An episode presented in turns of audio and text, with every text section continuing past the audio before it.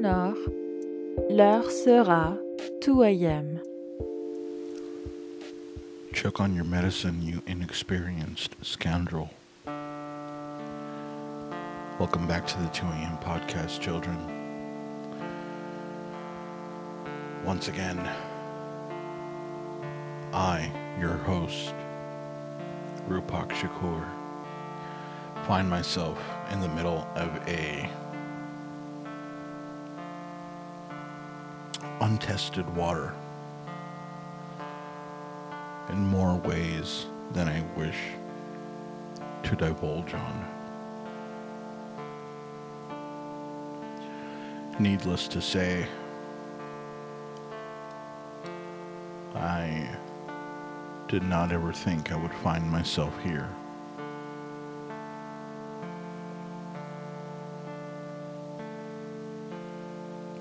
Yet here I stand. It's been a good week. I managed to make it out to the bar at least once a week in the last two weeks. And while I find myself cutting back on the alcohol, Norm really did have something right about having somewhere where everybody knows your name.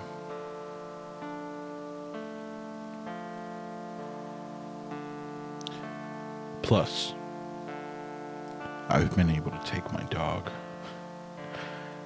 And that really is just the fucking best. I, I can't even begin to describe how happy that makes me. But nonetheless, I am here once again this week in the middle of changing phases, finding myself both exhilarated, deathly anxious, deathly afraid, deathly excited. No details just yet. Things are still working out. But overall, looking great.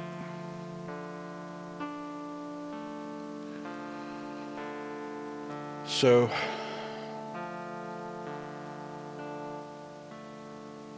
one way or another, I was reminded of an old middle school colleague of mine. Now, I am an adult metalhead who started as a preteen, early teen punk rocker. And the only reason that is is because when I was a preteen, early teen, in the late 90s, god damn, there was so many hot, hot, hot, hot fucking punk rock girls and goth girls and metalhead girls. God damn it, how could I not want that? So, of course, I wanted to be what I thought they wanted.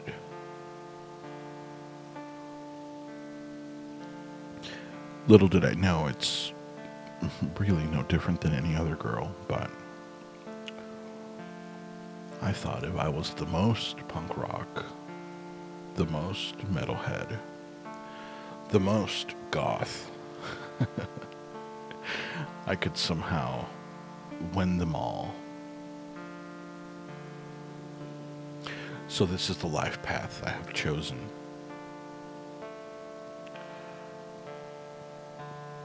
all that to say, somehow, someway, I was recently reminded of a girl.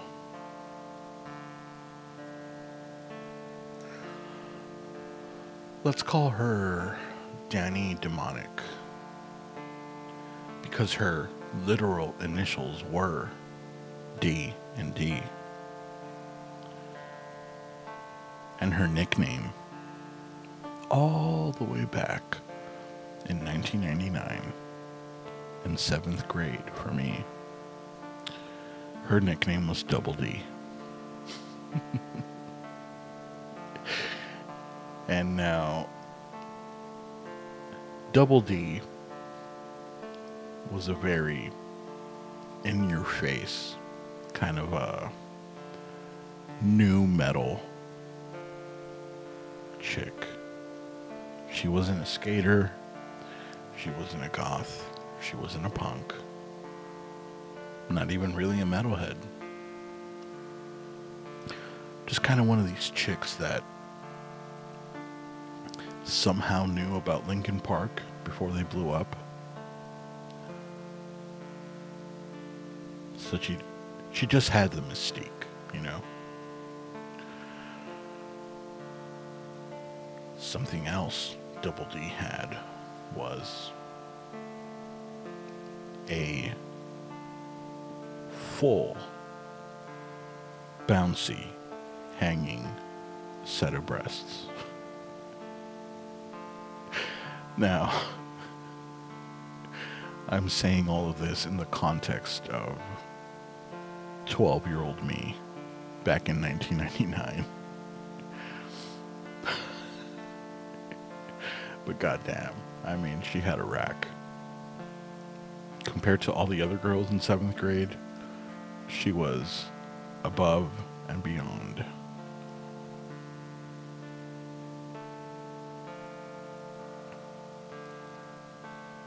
And Double D knew this, you know. She was always one of the guys. Hung out with all of the skater kids. Who hung out with all of us punk kids. Who really, really, really wanted to be cool metalhead kids.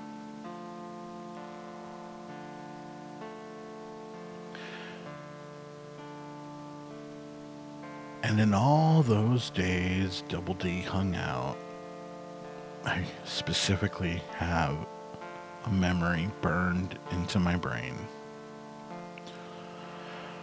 where, you know, the cafeteria lunch one day gave us your standard fare microwave burritos. Nothing great. Nothing terrible.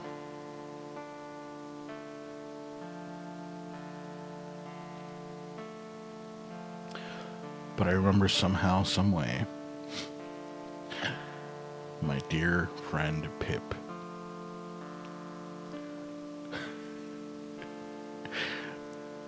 the genius that he was. He challenged her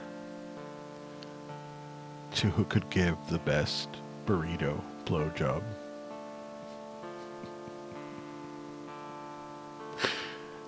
So this, of course, meant holding the burrito upright on the lunch table and then bobbing your head up and down as though you were giving it oral sex, culminating in a in a burrito explosion.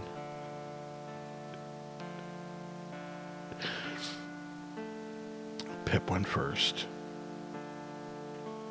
And in his true to form, overly dramatic, theatrical self, truly gave the burrito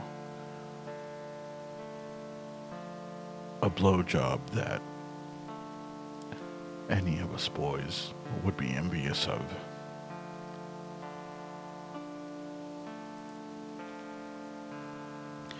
And then he handed off the stage to Double D. Oh, God.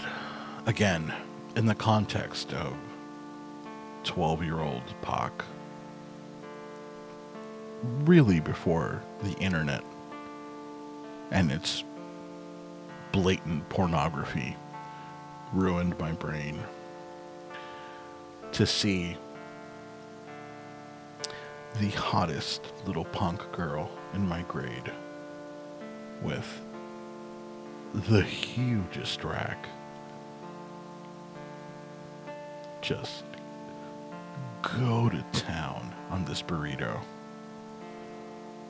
all the while squeezing her shoulders together.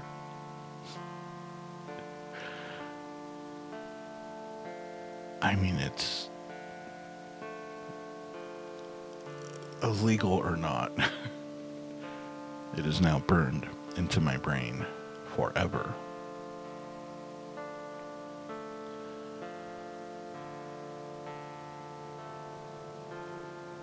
And I gotta say, I always wondered whatever happened to Double D. I remember a year later, in eighth grade, it somehow got around probably just some bullshit middle school rumor that she was dating like a fucking 30 year old. Now, middle school rumor or not, unfortunately, I know for a fact that was a very real thing back then. Because she wasn't the only one it was said about. And of all the girls that it was said about, so many were proud to confirm the reality of their situation.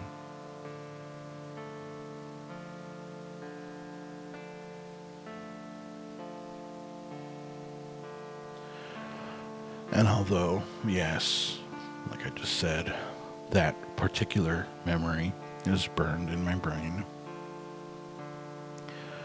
I never really fetishized Double D. Perhaps not in the traditional hypersexualized way.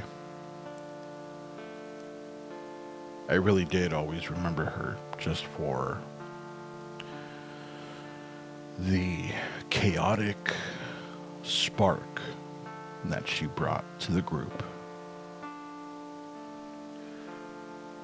She was always fun to be around, and you never really knew what shenanigans she might pull.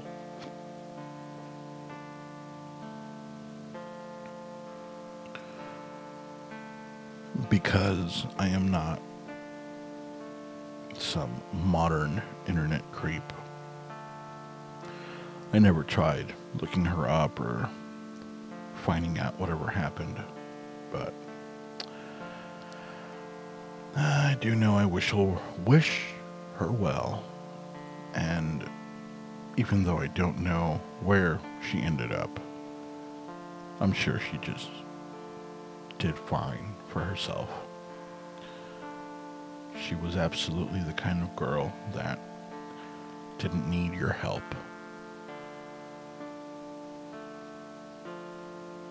And I suppose that's why, to this day, I miss her. I miss her type. I miss that energy, you know? Nowadays, working regular jobs and everyone just kind of putting on that fake bullshit professional demeanor. Just makes me miss that that raw real spontaneity of immaturity, but intelligent immaturity, I guess. I don't even know how to describe it.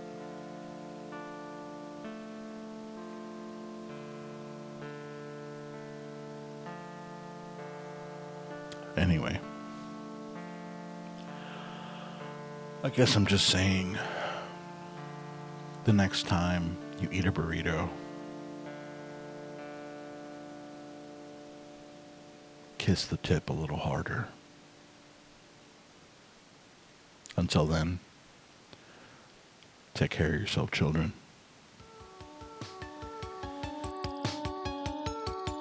The 2AM podcast vous est proposé par des auditeurs qui vous ressemblent.